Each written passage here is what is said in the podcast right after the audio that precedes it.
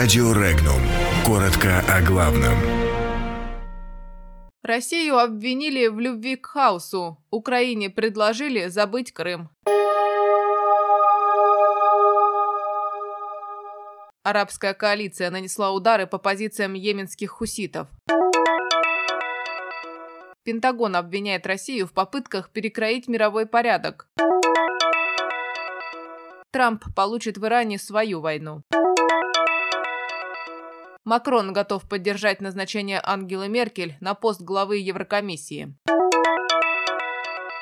Чешский президент призвал Киев смириться с потерей Крыма.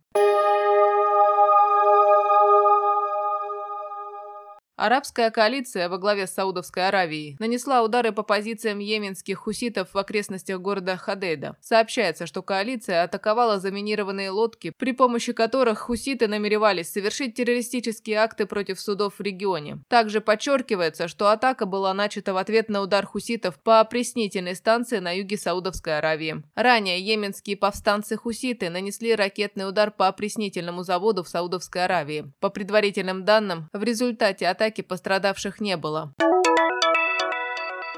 Критика со стороны России в адрес США якобы свидетельствует о попытках Москвы изменить существующий мировой порядок, заявила представитель Пентагона полковник Карла Глисон. По ее словам, решение об отправке дополнительного военного контингента США на Ближний Восток было принято из оборонительных соображений для предотвращения всевозможных угроз в регионе. Поэтому, считают в Минобороны США, заявления о провокативности действий США со стороны Москвы являются беспочвенными. Ранее замглавы МИДа России России Сергей Рябков заявил, что отправка Соединенными Штатами ракетных комплексов «Патриот» свидетельствует о желании США максимально осложнить обстановку вокруг Ирана. По его словам, у России нет сомнений, что Вашингтон стремится нарастить давление на Иран и обострить ситуацию на Ближнем Востоке.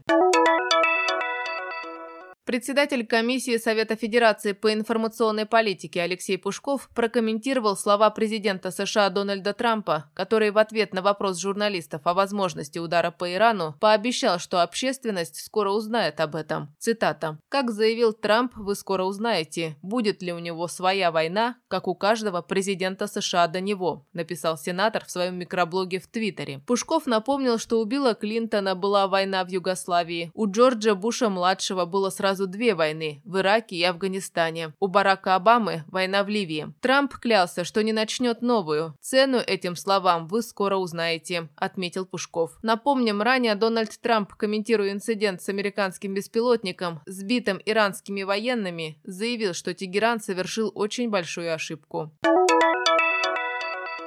Президент Франции Эммануэль Макрон готов поддержать назначение канцлера ФРГ Ангела Меркель на пост председателя Еврокомиссии. Об этом он заявил на пресс-конференции по итогам саммита глав государств и правительств стран Евросоюза в Брюсселе. Ранее глава Европейского совета Дональд Туск сообщил, что лидерам Евросоюза в ходе саммита не удалось договориться о кандидатуре нового главы Еврокомиссии. Дискуссии по данному вопросу продолжатся на внеочередном саммите 30 июня. Напомним, что мандат действующей Еврокомиссии под руководством Жан-Клода Юнкера истекает 31 октября.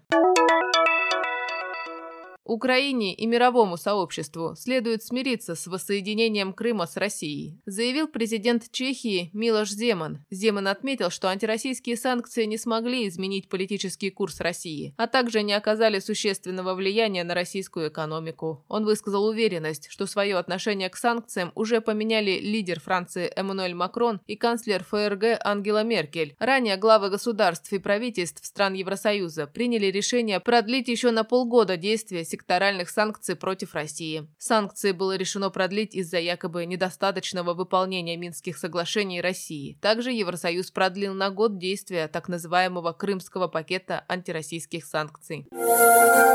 Подробности читайте на сайте Regnum.ru.